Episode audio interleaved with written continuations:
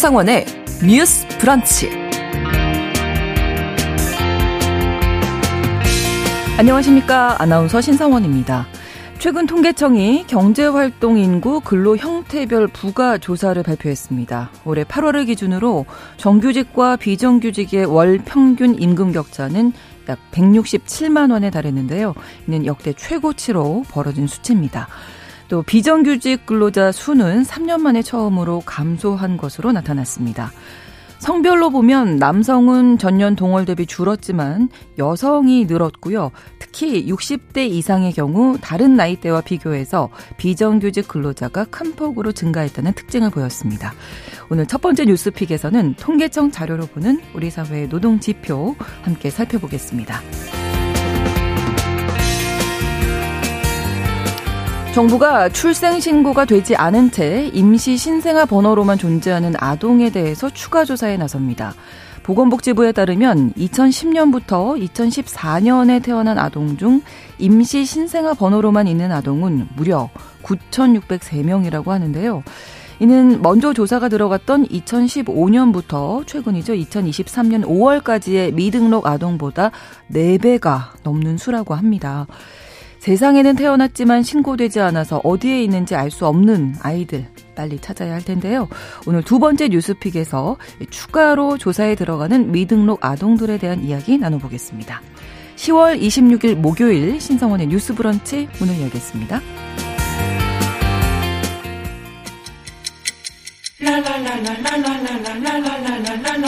듣고 공감하고 진단합니다. 우리 사회를 바라보는 새로운 시선. 신성원의 뉴스 브런치 뉴스픽. 뉴스 브런치 청취자 여러분과 함께 소통하며 만들어갑니다. 실시간으로 유튜브 통해서 보실 수 있고요. 여러분의 의견도 기다리고 있습니다. 짧은 문자 50원, 긴 문자 100원이 드는 샵 9730, 우물정 9730번 누르시고 의견 보내실 수 있고요. 또 라디오와 콩 앱으로도 많이 참여해 주시기 바랍니다. 목요일의 뉴스픽 이슬기 기자, 조성실 시사평론가 두 분과 함께하겠습니다. 어서 오세요. 반갑습니다. 네, 반갑습니다. 자, 최근 통계청이 경제활동인구 근로 형태별 부가조사 발표했는데요. 통계 자료로 우리 사회 노동 지형을 좀 살펴보도록 하겠습니다. 일단 그 비정규직 노동자가 3년 만에 첫 감소를 보였다고요? 네, 맞습니다. 비정규직 근로자가 그간 역대 최대 규모로 불어났었는데요. 네. 3년 만에 처음으로 감소했습니다. 통계청 조사 결과에 따르면 올해 8월 기준 비정규직 근로자는 812만 2천 명입니다. 네. 지난해 같은 달보다 3만 4천 명 감소한 수치고요. 전체 임금 노동자 중에서 비정규직 비중은 전년 대비 0.5%포인트 떨어진 37.0%가 됐습니다. 네. 이들 비정규직 근로자를 이제 근로 형태별로 분류를 해서 볼 수 있는데요. 이것 자체는 약간 그 영역이 겹치는 부분이 있어서 중복 집계라고 보시면 되는데 네. 비정규직은 보통 한시적 근로자, 시간제 근로자, 비전형 근로자로 구분을 하거든요. 한시적 근로자라 하면 이제 계약 기간이 따로 있는 기간제 근로자가 있고요. 네. 그리고 이제 계약이 반복 갱신되면서 근로자의 의사와 상관없이 언제든 해고될 수 있는 비기간제 근로자가 있습니다. 시간제 근로자는 우리들이 쉽게 아는 아르바이트 근무자, 네, 네. 일주일에 36시간 미만으로 일하시는 분들을 생각하면 되고요. 비전형 근로자는 뭐 파견, 용역, 재택, 일일 근로자라고 보시면 되는데 이번 통계를 보면 한시적 근로자나 비전형 근로자는 모두 감소했습니다. 한시적 근로자는 한 9만여 명 정도고요. 네. 비전형 근로자는 한 17만 4천 명 정도가 감소했고요. 단 시간제 근로자만 18만 6천 명 증가해서 눈에 띄는 수치를 보였습니다. 그렇군요. 자발적으로 정규직이 아닌 형태를 찾는 노동자들도 있었다고요? 네, 맞습니다. 이제 아까 제가 시간제 노동자만 늘었다고 말씀을 드렸는데 네네. 시간제 근로자를 잠깐 들여다보면 이 증가한 분의 이제 90% 이상이 여성이에요. 이것에 대해서 기재부는 이제 돌봄 수요가 많이 증가를 했기 때문에 네. 여성 활동이 이런 돌봄 노동에 많이 참여했기 때문이다라고 얘기를 하고 있고요. 이제 말씀하신 자발적 선택에 관해서 설문을 했더니 내가 근로 형태를 자발적으로 선택했다라고 한 비정규직 근로자가 전체의 65.6%였습니다. 네. 작년보다 2.8%포인트 는 수치거든요. 왜 선택을 했느냐라고 했을 때는 근로적 건에 만족한다는 의견이 59.9%로 가장 많았고요. 네. 이어서 안정적인 일자리, 직장 이동 등의 이유를 들었습니다. 근데 또 비자발적인 이유로 일한다는 비중도 한번 살펴볼 필요가 있을 그렇죠. 것 같아요. 네. 이제 자발적으로 선택했다는 의견이 65.6%이니까 이제 반대로 비자발적으로 선택했다는 이유가 34.4%거든요. 근데 이걸 이제 정규직 근로자가 내가 비자발적인 이유로 정규직으로 일한다라고 하는 응답은 9.7%밖에 안 돼요. 이렇게 비교했을 때 아무래도 비정규직 근로자는 정규직 근로자의 비해서는 그렇죠. 조금 비자발적인 이유로 선택한 경향이 높다라고 보시면 될 것 같습니다. 네, 또 성별이나 나이대, 직업에 따라서 특징이 나타난다고요? 네, 이번 발표의 가장 특징적인 부분은 남성 비정규직은 비율이 감소하고 네. 여성은 상대적으로 증가를 했다는 부분이거든요. 그래서 전년 동월 대비로 봤을 때 남성 9만 6천 명 정도가 감소한 반면 여자는 6만 2천 명이 좀 증가한 추세를 보였습니다. 그리고 노인 부분 같은 경우에 노인들 의 수치는 증가한 폭을 보였거든요. 네. 그래서 이게 60대 이상의 인구를 빼고 나면 사실은 이렇게 전체적인 추세가 다르게 보일 수 있다. 이것이 보통 통계가 보여주는 착시 같은 거죠. 네. 그래서 이거를 계층별로 따져봤을 때도 또 차이가 있습니다. 이제 산업별로도 구분해서 볼 수 있는데요. 비정규직 노동자 증감 현황을 봤을 때 보건, 사회복지 서비스업, 아까 앞서 말씀하셨던 뭐 돌봄과 관련된 부분이라든지 이런 부분이 전년 동월 대비해서 10만 5천여 명이 증가해서 150만 명 정도가 추계가 됐습니다. 네. 그래서 숙박이나 음식점업 이런 부분들도 증가를 했는데요. 이 부분이 직관적으로 좀 이해하시겠지만 거의 중장년 이상의 여성이 좀 많이 종사하고 있는 직군입니다. 그렇죠. 그래서 이런 것들이 종합적으로 여성은 이제 증가를 한 추세를 보이고 남성은 감소하는 데에 좀 영향을 미쳤을 것으로 분석되고 있습니다. 네, 전체적으로 이제 정리를 해보면 비정규직은 3년 만에 감소했는데 말씀해주신 대로 여성의 비중이 늘어났고 특히 60대 이상 연령대가 네. 많이 늘어났다라는 네. 거 어떻게 좀 분석하십니까? 네, 여성 근로자 자체는 사실 정규직도 늘어나고 비정규직도 늘어난 것이 맞긴 맞거든요. 근데 네. 이제 비정규직의 비율이 여성은 남성보다 항상 많아요. 그건 이제 2023 통계로 보는 남녀의 삶이라고 해서 매년 이제 여가부가 발표하는 통계에서도 드러났었는데요. 뭐 저임금 근로자도 여성이 더 많고 비정규직 근로자도 여성이 더 많고 일자리의 질 자체가 좋지 않다는 문제는 계속해서 제기가 됐던 거고요. 그렇죠. 그리고 저희가 자주 말씀드렸지만 이번에도 이제 산업별 증감 현상을 보면 돌봄 산업에 굉장히 늘어난 폭이 있는데 네. 이 돌봄 노동 자체가 사회에서 많이 대접을 못 받는 측면이 있고 그렇죠. 시간제 근로자나 이제 기간제 근로자로 일하는 경험이 많기 때문에 그런 점에 있어서 여성들의 노동의 질이 조금 악화된다고 볼 수 있는 측면 도 있지 않나라는 생각이 들고요. 그리고 네. 이제 60대 이상 노년층 같은 경우는 실제로 시간제 일자리를 선호하시는 분도 있기는 있어요. 근데 저희가 자주 말씀드린 그 업종 가운데 경비원 같은 걸 생각해보면 초단기로 계약을 하는데 그거에 맞게 굉장히 근로조건이 열악한 것을 저희가 자주 볼 수 있었잖아요. 그렇죠. 그래서 네. 어느 정도 원하시는 니즈도 있겠지만 그것이 다인가라는 생각이 드는 통계 결과라고 볼 수 있겠습니다. 네. 네, 이제 큰 축으로 봤을 때 남성이 이제 감소한 추세를 보인 거는 국내 건설업 경기와도 좀 영향이 있을 그렇겠네요. 것으로 보이거든요. 네네. 아무래도 이제 대표적인 직군으로 따지자면 수적으로 가장 많은 부분을 차지하는 게 국내에서는 이제 남성 비정규직은 건설업 현장, 여성 비정규직은 앞서 말씀하신 뭐 돌봄이라든지 복지 현장이 보통 이렇게 손꼽히거든요. 그래서 전체적으로 돌봄이나 사회복지 수요는 일자리의 질은 낮지만 필요도가 좀 높아지고 있는 반면에 전 세계적인 경기 추세와 맞물려서 연달아 국내 건설업이 이런 상태로 가면 이제 도미노로 뭐 도산을 하는 게 아니냐라는 우려도 있었던 시기를 거치고 있기 때문에 네. 그런 측면에서 이제 비정규직 일자리의 전체적인 그림이 이렇게 나온 것이다. 근데 저는 이 숫자를 다룰 때 늘 우리가 좀 착각하기 쉬운 함정이 있거든요. 네네. 보통 그냥 직관적으로 비정규직 수치가 줄었다 하면 아무래도 반대어가 정규직 같기 때문에 그렇죠. 아 그러면 경기가 상대적으로 정규직으로 넘어간 사람이 네. 많아졌나? 네. 라고 연상을 하시기가 쉽습니다. 그런데 이제 또 이것과 별개로 최근에 많이 보셨던 게 구직 단념자라는 니트족이라고 불리죠. 그래서 아예 이제 취업을 할 의지가 없는 청년들이 많이 늘어나고 있다.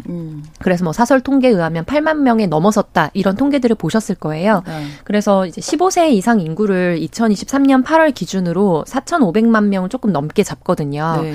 그중에 경제활동 인구와 비경제활동 인구 두 개로 나눕니다. 네. 그래서 이 우리가 늘 얘기하는 실업률, 취업률은 이중 비경제활동 인구를 제외한 경제활동 인구 안에서만 이제 왔다 갔다 하는 거예요. 네네네. 그래서 만약에 취업에 의지가 있는데 취업을 했으면 취업자, 그리고 거기서 정규직으로 들어갔으면 정규직, 그렇지 않으면 이제 비정규직, 그렇죠. 뭐 임금을 우선 받는다는 전제하에요. 네. 이렇게 구분이 되는데 아예 취업을 하고자 하는 오랫동안 구직을 했지만 구직이 잘 되지 않았다거나 여러 개인적인 이유로 취업을 단념한 경우에는 이제 실업자나 취업자가 아니라 비경제활동 인구로 또 넘어가게 됩니다.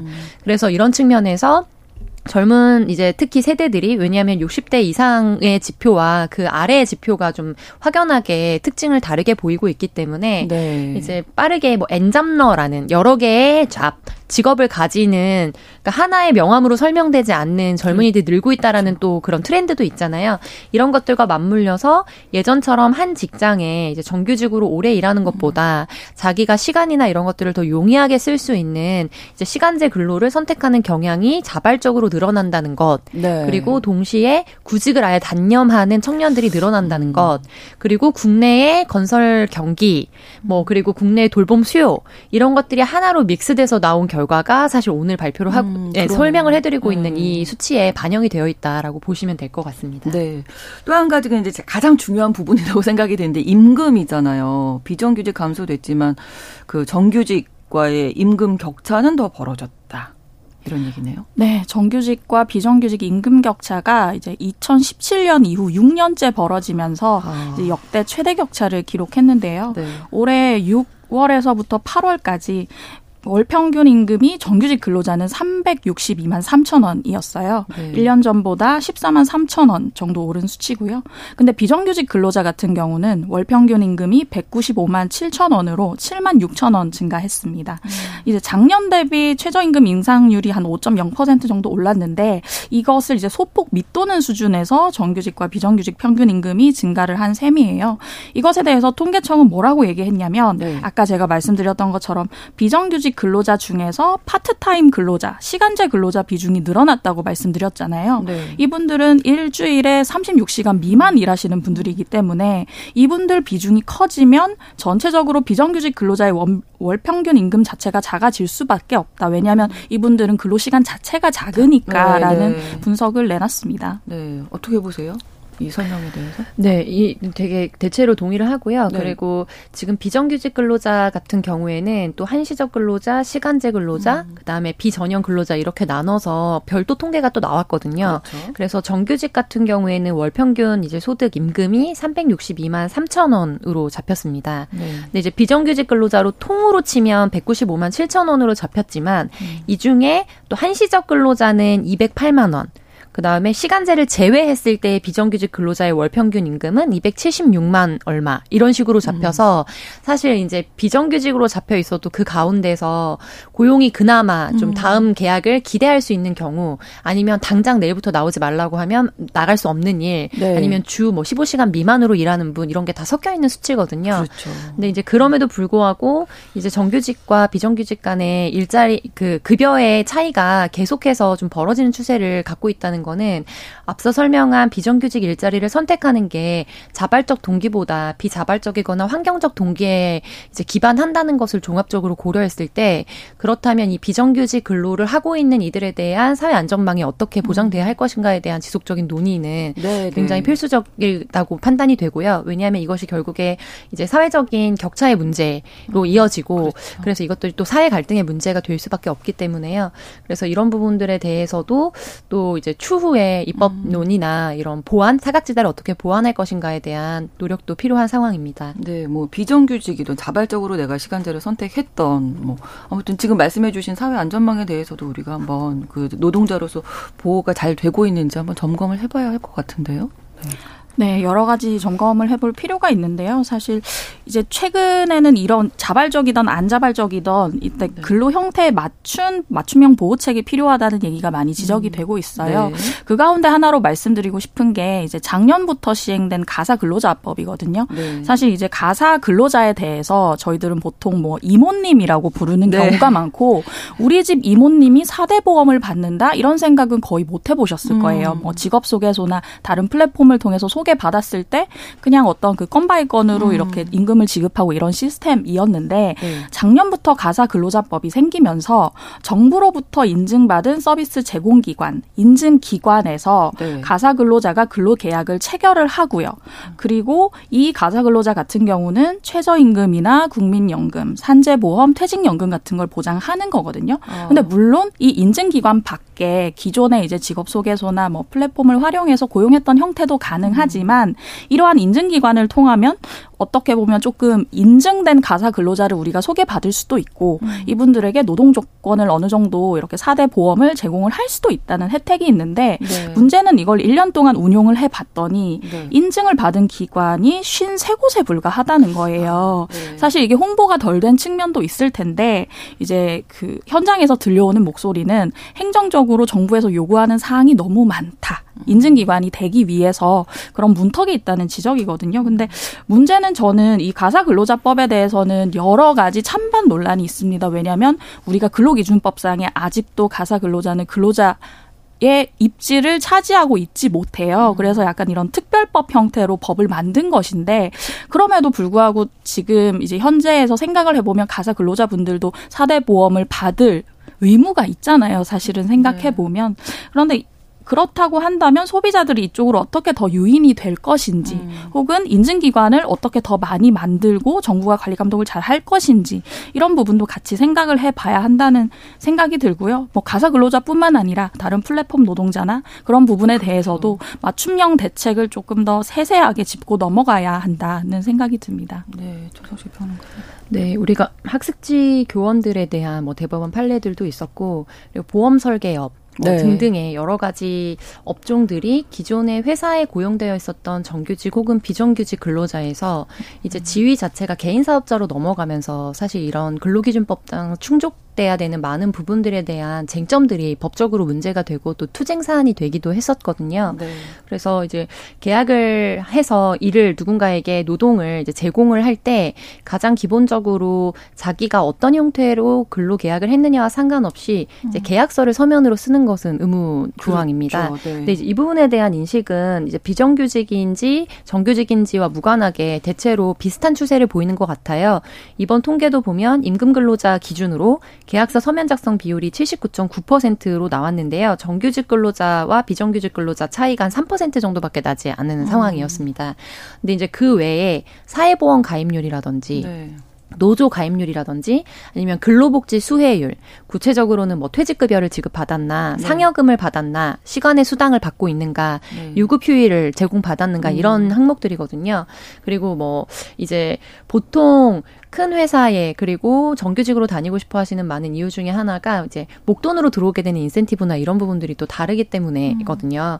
그래서 이런 것들을 종합적으로 생각했을 때 본인이 지금 계약하고 있는 어떤 형태에 따라서 본인이 법적으로 보장받을 수 있는 사안이 무엇인지를 스스로 이해하는 것도 사실 저는 필요하다고 생각합니다. 그러니까 그래서 교육이 필요하다. 네네. 원래는 사실은 이게 그냥 내가 알아보지 않아도 자연스럽게 그렇죠. 내 교육이 되고 안내가 되면 좋겠지만 현재 그렇지 못한 사각지대에 계신 분들도 굉장히 많기 때문에요.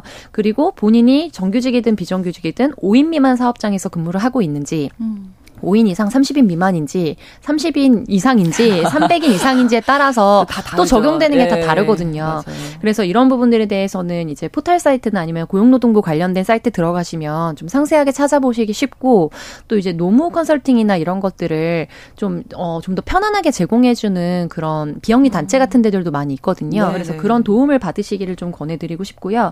노조 가입률 같은 경우에는 사실 비정규직인 경우에도 가입할 수는 있습니다. 그러니까 예를 들면 개인 사업자, 뭐 라이더 이런 분들 네네. 같은 경우에도 우리 헌법상 기본법에 근거해서 그 직군으로 인해서 또 사실은 약간 법적인 쟁점 차이가 조금 있긴 합니다만 이제 만들 수는 있거든요. 그래서 가입을 할 수 있고 그래서 본인이 일하고 계신 직군에 이제 만들어진 조합이 있는지 이제 찾아보시면 나는 개인으로 알기 어려웠던 부분들에 대해서 사실 정리된 내용을 이제 접근하기도 쉽고요. 그렇죠. 예, 그래서 이런 부분들이 사실 이제 우리가 노동 3권을 보장해주고 있는 기본적인 그 의의이거든요. 그래서 이런 부분을 이제 잘 스스로 챙기시기를 권하는 것 자체가 되게 좀 안타까운 일인데 네, 예, 그런 노력도 사실은 현실에서는, 필요한 현실에서는 좀 필요한 부분이다 이런 말씀을 드리고 싶었습니다. 네, 네. 그리고 주변에서 보면 이제 새로운 형태의 일자리들이 워낙 많이 이제 발생하고 있어서 아까 이슬기 기자 말씀해 주신 대로 맞춤형의 보호책이 필요하다. 네. 이 부분에 대해서도 많이 공감을 하시잖아요. 네. 그렇습니다. 네, 또 이야기 나눠 주시죠. 아, 네. 그리고 한 가지만 더 말씀드리면 그 퇴직금 같은 경우에는 사실 1년 이상 근무를 하게 되면은 이제 그 지급을 해야 되기 때문에 이 부분도 좀 챙기셨으면 좋겠고 그리고 직군별로 이제 맞춤형 제공이 필요하다는 부분은 저는 굉장히 공감하는 부분이고요. 그러니까 아까 언급됐던 것 중에 건설 현장하고 그다음에 사회복지 시스템 특히 돌봄 노동을 하는 제공의 이 군이 가장 대표적인 군이었잖아요. 근데 지금 여성의 비정규직 추세가 그 수적으로도 되게 증가하고 있고 중장년층이 증가하고 있기 때문에 가장 대표적인 직군으로 지금 돌봄노동 관련된 것을 얘기해 주신 것 같고 그래서 지난번에 이제 외국인 여성 노동자들을 사실 우리가 비용을 일정 부분 지원을 하면서 이제 별도의 비자를 발급받아서 들어오게 했던 게 또 쟁점이 됐던 거거든요. 그렇죠. 그러니까 왜냐하면 그렇게 되면 이미 10수년 뭐 길게 보자면 20-30년 넘게 노력한 여성운동의 결과로서 사실 특별법이 마련이 됐고 그래서 국민적인 직관에는 반하는 거죠. 왜냐하면 이제까지 수십 년 동안 관행처럼 우리가 집에 와서 돌봄이나 살림을 해주시는 분들 같은 경우에는 그냥 개인의 도움을 주고 받는 형식, 약간 부조 같은 개념인데 그렇죠. 거기에 대해서 사례를 드리는 느낌으로 사실은 계약을 해왔거든요. 근데 그것이 제도가 인식을 견인해야 할 필요가 있다는 것에 대해서 합의를 이뤘기 때문에 법안을 정착을 시켰고 그것을 시행한 지 얼마 되지 않았는데 오히려 또 다른 법으로서 그것의 법의 도입 취지를 무산시킬 수 있을 만한 좀 논의가 진행이 되고 이미 그거는 시범 사업을 하기로 한 상황이에요. 그래서 이런 부분들에 대해서 사실은 산업별로도 이제 대응을 하고 있습니다. 현장에서 이것을 무색하게 하는 그런 도입에 대해서 노력을 하고 있지만 이제 이런 부분들이 뉴스의 주목을 받기도 굉장히 어렵거든요. 그렇죠. 네, 그래서 이제 저희 프로그램에서는 여러 차례 다루긴 했습니다만 반짝 그 당시에 뉴스가 될 만한 더 큰 건이 없을 때 잠깐 헤드라인에 올라가는 정도에 그치기 때문에 이런 부분들에 있어서도 국민들이 좀 관심을 가져주시는 것도 굉장히 큰 도움이 된다는 말씀도 덧붙이고 싶습니다. 네, 이슬기 기자님. 네, 저도 그 산업별로 맞춤형 대책이 필요하다는데 엄청 공감을 하는데요. 사실 그 돌봄 노동자 같은 경우는 가시화가 잘 안 되는 경향이 많아요. 노조 조직률도 떨어지고 그렇죠. 사실 가사 노동자라고 하면 저희가 엄청나게 그 역사가 오래된 직종이라고 볼 수 있는데 가사 노조가 생긴 지도 얼마 되지 않았거든요.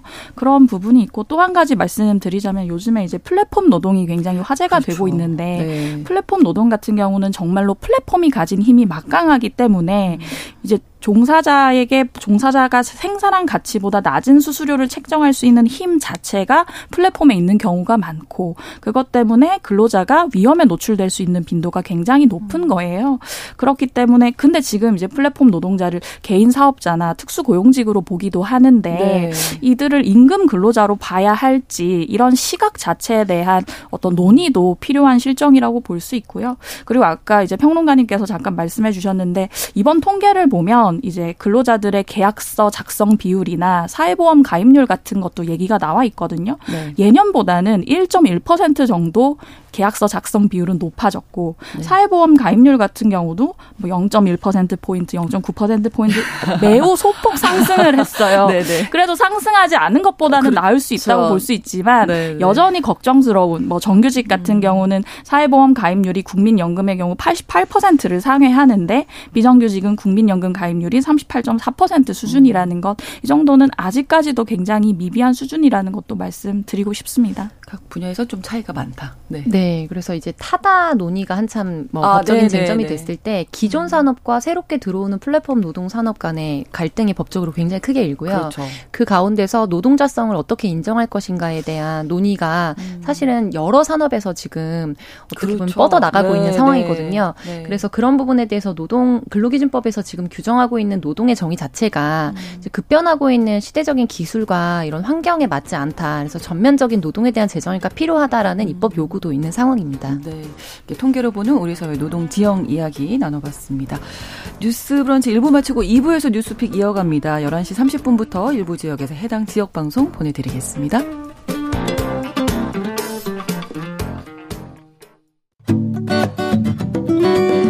여러분은 지금 KBS 1라디오 신성원의 뉴스 브런치를 함께하고 계십니다.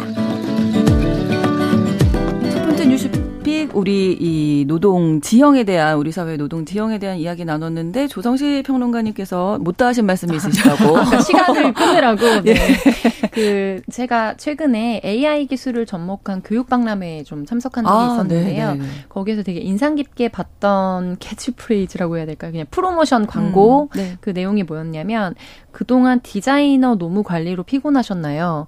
이젠 노무 관리 스트레스 없이 원하는 디자인을 무제한으로 제공해드립니다.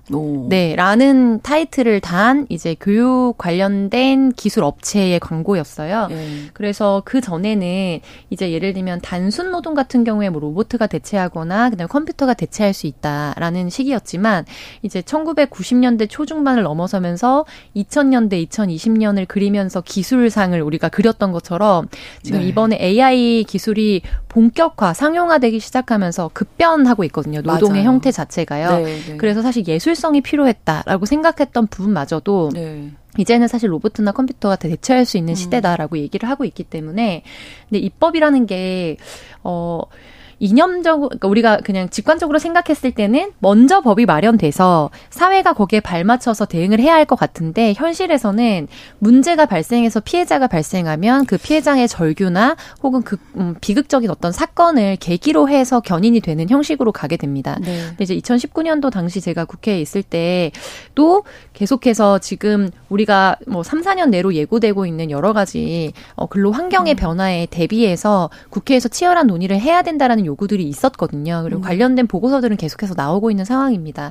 근데 이제 생각해 보시면 지난 수년간 우리 국회가 어떤 담론을 가지고 논의를 했는가를 봤을 때, 이제 우리 일반 시민들이 봤을 때 정쟁으로 치부될 수밖에 없어 보이는 사안들 이외에 민생과 관련된 부분들, 그래서 내 고용 계약에 대한 부분이 어떻게 바뀐다고라고 귀가 기울여지는 뉴스는 사실 많이 보지 못하셨을 거예요.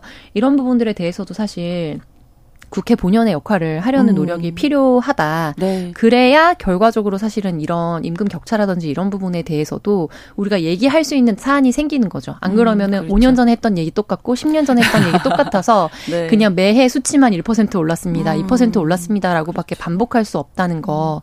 그거를 이제 시사 브리핑을 하거나 평론을 할 때 한계로 많이 느끼게 되는 것 같습니다. 그렇군요.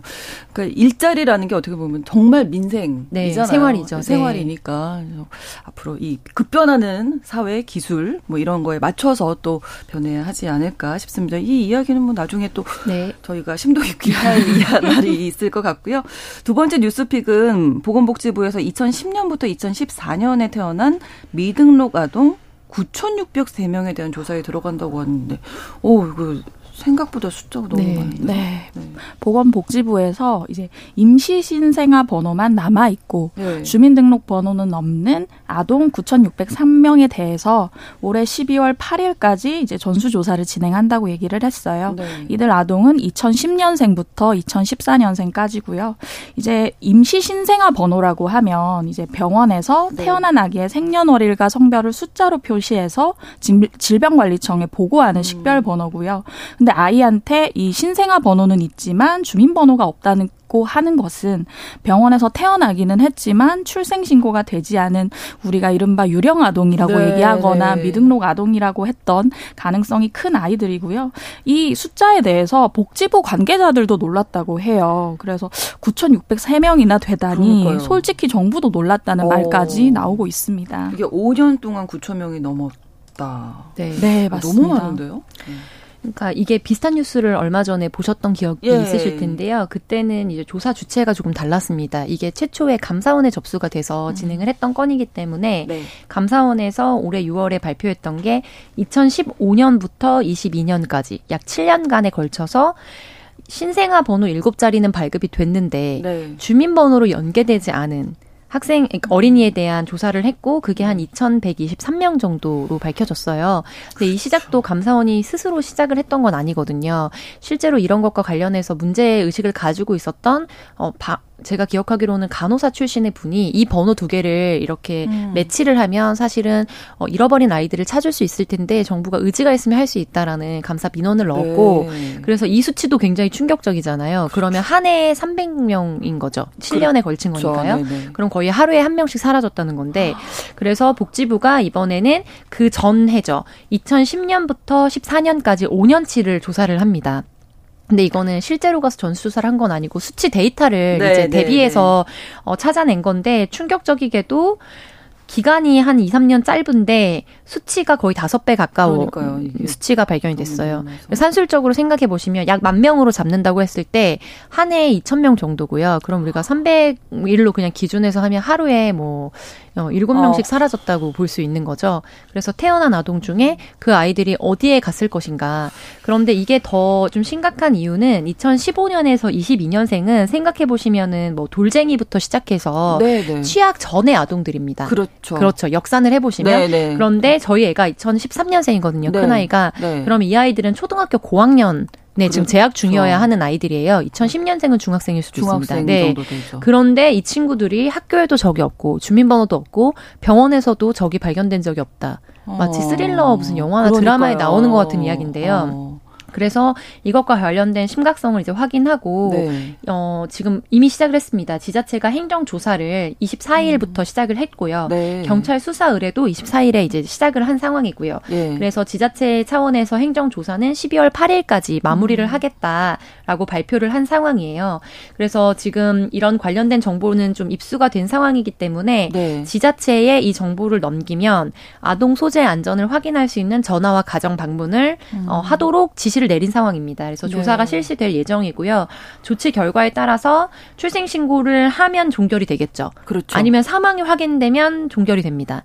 그런데 학대를 받고 있는 정황이 발견되면 이건 수사로 연계가 될 거고요. 그리고 추후에 서비스가 연계가 되는 이제 방식으로 사실 로드맵을 짜고 10년도부터 14년생까지의 임시신생아번호 실종 아동에 대한 전수조사를 실시하겠다라고 지금 발표를 한 상황입니다. 결과가 또 어떻게 나올지 좀 지켜봐야 될 것 같고요. 앞서서 있었던 그 감사원의 감사 결과 2015년부터 올해까지 미등록 아동 조사했고 경찰 수사도 들어가고 저희가 이 이야기도 다뤘던 기억이 나는데 이 아동들에 대해서는 지금 어디까지 진행이 된 상황인가요? 네, 이제 2015년 이후에 출생신고가 되지 않은 아동이 한 2,100여 명 되는 것으로 최종 집계가 됐고요. 감사 내용을 보면 이제 그 출생 미등록 사례 2,100여 건 가운데 총 1,119건에 대해서 수사 의뢰가 이뤄진 것으로 나타났습니다. 구속 송치된 건이 14건이고요. 이를 포함해서 모두 103건이 검찰에 넘겨졌습니다. 그리고 감사원은 특히 위험이 우려되는 아동 23명에 대한 표본 조사 최종 결과도 발표했는데 그 가운데 6명은 이미 숨지거나 생사가 확인되지 않는 것으로 조사됐습니다.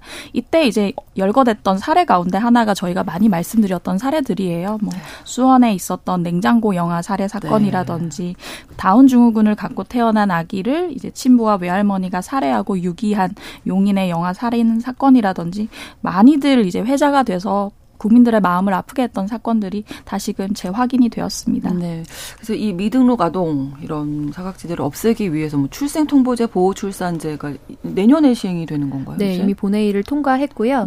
그래서 출생통보제라는 거는 이제 병원에서 출산을 하게 된 아이에 대해서 반드시 병원이 직접적으로 행정기관에 출생통보를 하도록 하는 연계 시스템입니다. 근데 이제 이 출생통보제는 이전부터 뭐 반대 없이 도입이 돼야 된다. 라는 이야기가 있어 왔지만 일각에서는 이거를 도입하게 되면 병원에서 아이를 낳았을 때 반드시 이게 정보가 행정기관으로 가기 때문에 익명으로 출산을 원하는 이제 임산부들이 오히려 위험한 상황에 처해질 수 있다라는 취지로 반대를 하는 일부 분들도 계셨거든요. 그렇죠. 그래서 이것을 그러면 보완하는 측면에서 익명 출산을 원하는 이제 여성들에 대해서 상담 센터도 설치하고 상담 그 매뉴얼을 만들어서 최소 일주일 정도 이제 숙려 기간을 갖고 이 의무 관련된 비용도 전액 지원을 하고, 그리고 출생한 이후에 일주일간은 반드시 같이 동거를 하도록 하면서 이제 숙려 기간을 가진 이후에 입양으로 연계하도록 하는. 네. 그래서 이거를 보호 출산제라고 부릅니다. 네. 그래서 독일이나 이런 데서는 유사한 제도를 익명 출산제라고 불려왔고요. 그래서 이것과 관련해서도 굉장히 갑론을박이 많았거든요. 왜냐하면 지금 우리가 한 20, 30년 지나서 해외 입양된 아동들의 비애에 대해서 많이 다루고 있잖아요. 그렇죠. 근데 이 보호출산제의 경우에는 이제 출산한 당사자가 원하지 않을 경우에 성인이 돼서 아동이 자신의 여러 가지 문제나 아니면 부모의 인적상에 대해서 알고 싶어도 건강상의 문제 등이 있어서 법원의 허가를 받은 경우가 아니면 사실 부모에 대한 당시 정황에 대한 정보는 알 수 있지만 네. 부모의 인적상황은 알 수 없도록 하고 있습니다. 그래서 이것이 오히려 우리 사회에 익명 출산을 더 조장하는 결과를 낳을 수 있다라는 반대 여론이 여전히 있는 상황이긴 하고요. 그런데 법안이 통과됐기 때문에 이제 부처 차원에서는 이 부분이 차질 없이 안착될 수 있도록 이제 뭐 여러 가지 사항들을 준비 중이다라고 발표하고 있는 상황입니다. 네, 이슬기 기자님 어떤 뭐 정책이 또 필요할지. 네, 저는 보호출산제에 대해서 한 말씀만 드리고 싶은데 네네. 여기 특별법 제14조에 보면 위기 임산부가 사전 신청이 없어도 아동 출산한 이후에 보호출산제를 적용을 할 수 있게 돼 있어요.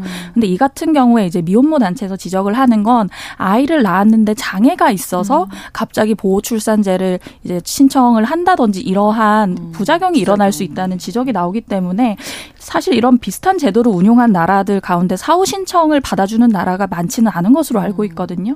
이것에 대한 좀 꼼꼼한 어떤 들여다보기도 필요하지 않나 싶습니다. 네, 2010년에서 2014년까지 5년 동안 미등록 아동 수가 너무 많이 발견이 돼서 좀 어떻게 잘 찾을 수 있으면 좋겠습니다.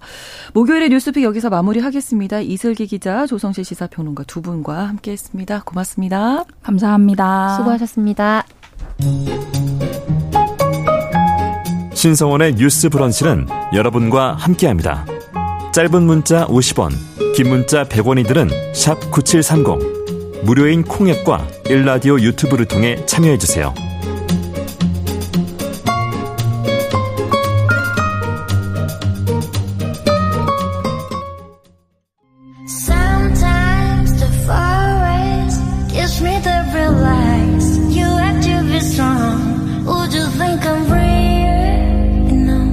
대중문화를 바라보는 색다른 시선 뉴스 브런치 문화로운 세계.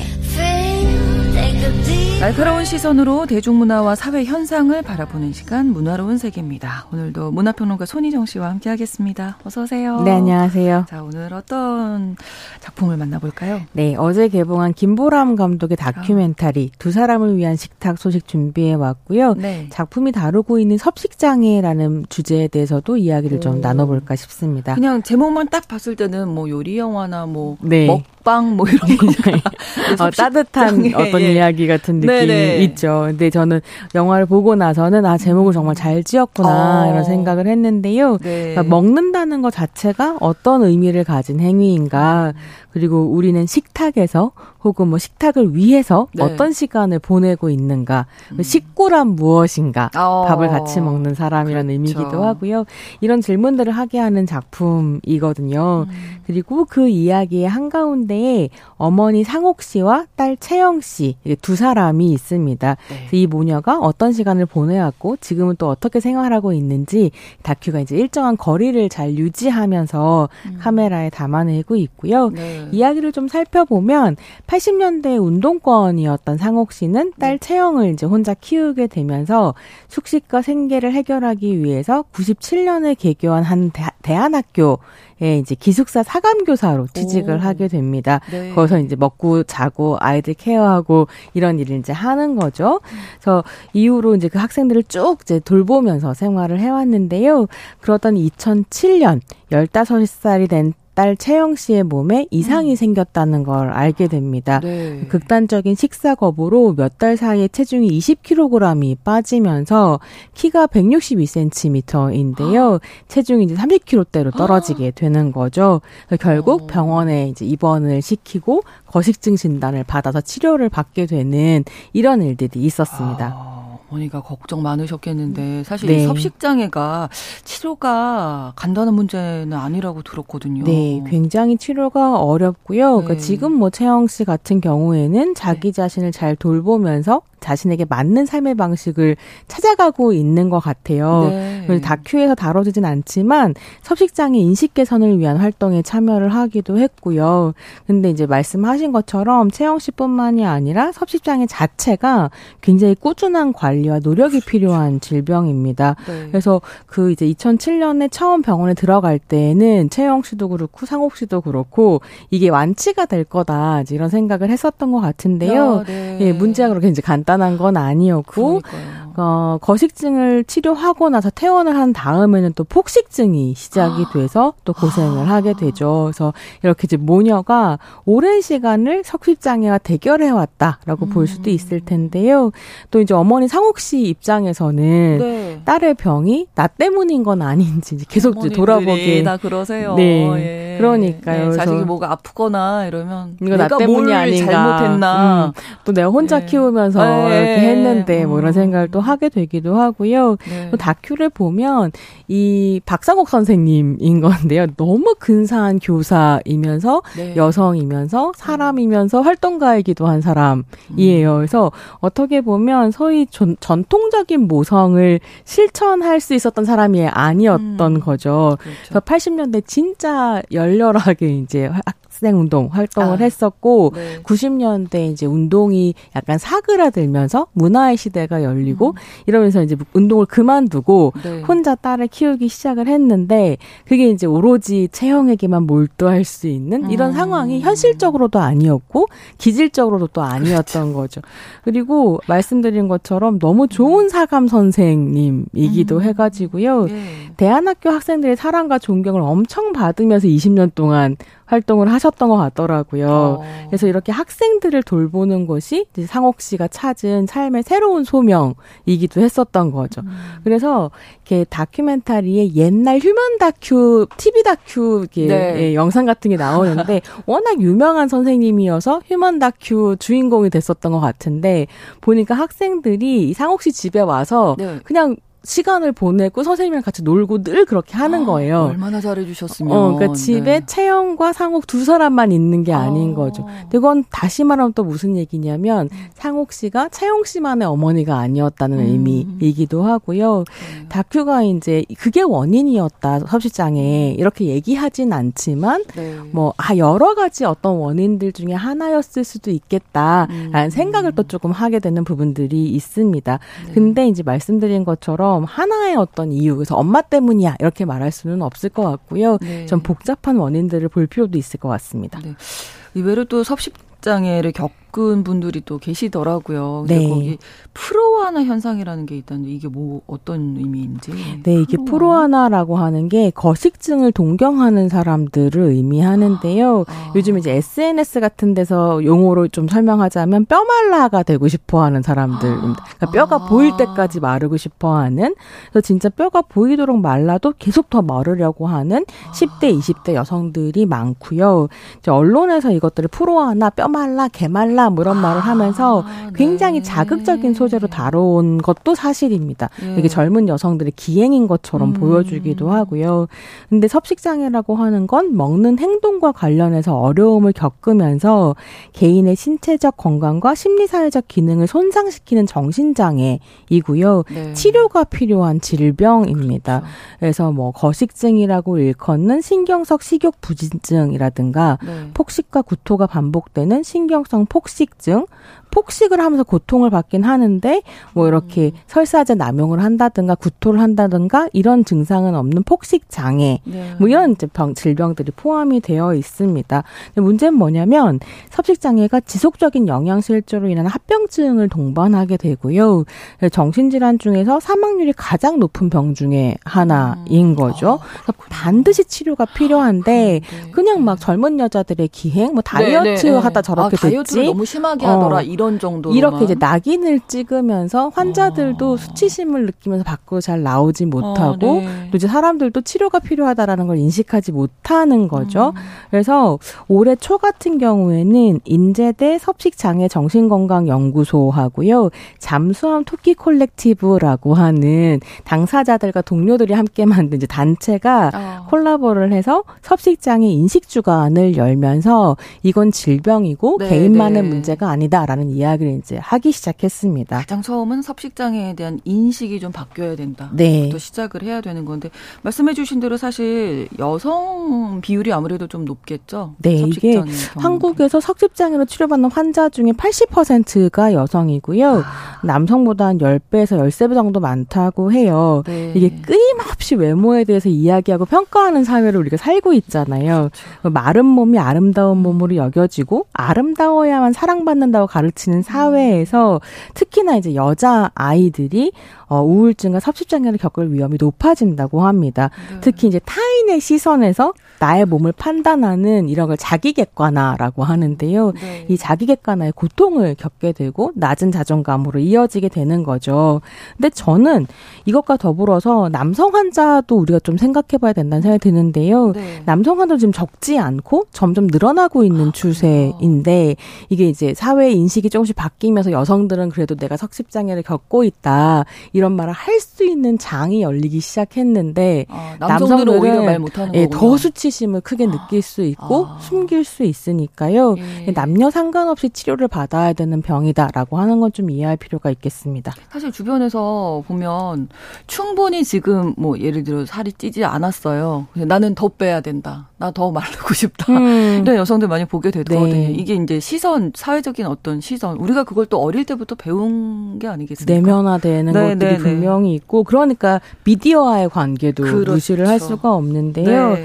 이게 최근에 그 미국에서 아이들 집중력을 착취해서 주커버그만 돈을 번다면서 소송이 시작됐거든요. 네. 이게 왜 어떤 계기가 됐냐면 2021년에 네. 그 이제 페이스북들을 등을 가지고 있는 메타가 네. 어린이들에게 불안, 우울증, 자살 충동 등 부작용을 유발할 수 있다는 사실을 알고 있으면서도 13세 미만 어린이용 인스타그램을 출시를 준비하고 있다라고 하는 내부 문건이 폭로가 되면서 이거 지금 메타에서 알면서 또 이런다라고 이제 소송이 시작이 된 거죠. 네. 근데 이 메타에서 한 자체 연구에서 뭐가 드러났냐면 10대 여성 13.5%가 인스타그램이 자살에 대한 생각을 더 악화시킨다라고 답했고요. 네. 17%는 섭식장애를 악화시킨다. 라고 이제 말했다는 거죠.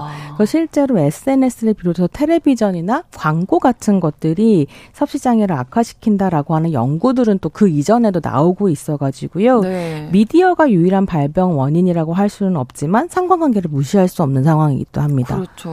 그러니까 SNS, 뭐 TV 다 이렇게 예쁘고 크고 뭐 이런 그렇습니다. 분들 나오시니까. 그래서 실제로 2007년에 프랑스에서 어떤 일이 있었냐면 네. 패션 모델이 거식증으로 사망하는 사건이 벌어지거든요. 네. 이사벨 카로라는 사람인데 이 사람이 사망하고 난 다음에 2017년부터 이제 지나치게 마른 모델의 패션업계 활동을 금지하고 있기도 합니다. 네네. 그래서 이런 이제 인식들이 좀 높아지면서 최근에는 한국에도 어떤 흐름이 좀 나타나고 있냐면요. 건강하게 운동하고 건강을 챙기자라고 말하는 여성 인플루언서들이 자신의 이제 유튜브라든가 SNS 계정에 자기 몸무게를 공개하는 이제 쇼츠를 올리기도 하거든요. 네. 그러니까 요즘에 그러잖아요. 뭐 여자 몸무게 50 넘으면 뭐 돼지야 이런 식으로 SNS에서 막 얘기하고 이러니까 여자 몸무게 50이 넘으면 뭐라고? 라는 캡션을 달아서 자신이 자기가 실제로는 55kg이다 뭐 62kg이다 이런 치수를 정확하게 수치를 보여주는 거예요. 그래서 62kg인 사람이 나처럼 보인다라고 하는 걸 가시화시켜주면서 맞아요. 사실은 그 숫자가 중요한 게 아니다라는 이제 이야기를 하는 이런 인플루언서도 이제 늘어나고 있습니다. 네, 자 다시 다큐멘터리 두 사람을 위한 식탁으로 돌아와 보겠습니다. 네. 채영 씨와 상욱 씨, 채영 씨가 이제 섭식장애를 겪었던 건데 얼마나 고통스러운 시간을 시간을 보냈을까. 지금 말씀해 주신 걸로 충분히 미뤄 짐작이 가고요. 네. 지금은 어떻게? 그러니까 다큐가 채영 씨의 이 섭식장애만큼이나 지금 어떤 삶을 살고 있는지를 또 잘 보여주거든요. 그래서 네. 근데 좀 재미있는 게 채영 씨가 요리를 하는 사람이 되어 있어요. 아, 정말요? 네, 그러니까 자기 돌봄의 한 방식이 그러네요. 요리, 그러니까 내가 먹을 음식을 찬찬하게 재료들을 잘 이해하면서 만들고 이제 이런 거기도 한 거죠. 그래서 그렇게 이제 채영 씨는 채영 씨 나름대로 독립을 하게 되고요. 상옥 씨는 딸이 이제 독립하고 난 다음에 또 자신의 어떤 독립적인 삶을 꾸려나가기 위해 또 준비를 하는 이런 이야기들이 나옵니다. 그래서 다큐에서 두 사람의 이야기를 직접 만나보시면 좋겠고요. 네. 이게 또 그걸 보시면서 나는 또 음식과 어떤 관계를 맺고 있는지 도움이 필요한 건 아닌지 네. 이런 것들도 질문해보셔도 좋겠다고 생각하는데 이 석식장애가 말씀드린 것처럼 여성만의 문제도 아니고 그렇죠. 또 10대, 20대만의 문제도 아닙니다. 그래서 사실은 중년 여성들도 또 어떤 남성들도 이런 이제 문제들을 가지고 있으니까요. 네. 좀 참찬히 점검을 해보셔도 좋을 것 같습니다. 그러니까 뭔가 아, 내 몸이 거울 보고 이 정도면 충분하지. 이 정도면 괜찮아. 네. 나 이랬으면 좋겠는데 그게 좀 쉽지 않은 거예요. 그러니까 자기 객관으로부터 좀 빠져나올 필요가 있다. 타인의 시선으로 나를 보지 말고 내 몸 상태에 좀 더 이제 귀를 기울이고. 근데 이게 말은 너무 쉬운데요. 그렇죠. 말로는 네. 쉬운데 저도 뭐 보면 단순히 의식적인 차원에서 작동하는 게 아니고 네. 무의식적이고 또 욕망의 차원에서 작동하기 때문에 부단한 노력이 좀 필요한 부분인 것 같기도 해요. 네. 그래서 의식적으로 네. 거울을 볼 때마다 아우 괜찮다. 나 이 정도면 좋아. 네. 이렇게 좀 주문하듯이. 그것과 더불어서 사회도 인식을 네. 좀 바꿀 필요가 있을 것 같고요. 네. 이게 섭식장애가 진짜 장기간 치료가 필요한 네. 과정이고 그러니까 치료가 필요한 병이고 네. 비용이 들어가는데요. 그렇죠. 보험 혜택이 지금 거의 없는 상황이라서 치료 비용이 없어서 치료를 포기하는 환자들도 있거든요. 그래서 이게 좀 개선이 필요할 것 같고요. 그래서 이제 미국 같은 경우에는 지난 2015년에 에나 웨스틴 법이라는 게 발의가 되고 이제 제정이 네. 됐어요. 이게 뭐냐면 에나라는 이제 사람이 10대 여성이었는데 네. 거식증으로 치료를 받다가 보험금을 못 받으면서 좌절해서 이제 생을 마감한 이런 사건이 있었고 네. 이후에 에나의 어머니가 이 섭식장애 치료 인식을 좀 개선하고 치료 지원을 받을 수 있도록 법을 만들어야 된다는 이제 운동을 하면서 결국 제정된 법입니다. 굉장히 중요한 게 이 내용 중에 뭐가 있냐면 학교 선생들, 선생님들, 교사들이 학생들을 보고 이게 섭식장애인지 아닌지 판단할 수 있는 교육부터 시작해서 보험금 지원까지. 그래서 우리도 좀 이런 논의가 필요할 것 같습니다. 네, 섭식장애에 대한 인식 변화도 필요할 것 같습니다. 오늘 문화로운 세계 문화평론가 손희정 씨와 함께했습니다. 고맙습니다. 네, 감사합니다. 뉴스브런치 10월 26일 목요일 순서 마치고 저는 내일 다시 오겠습니다. 고맙습니다.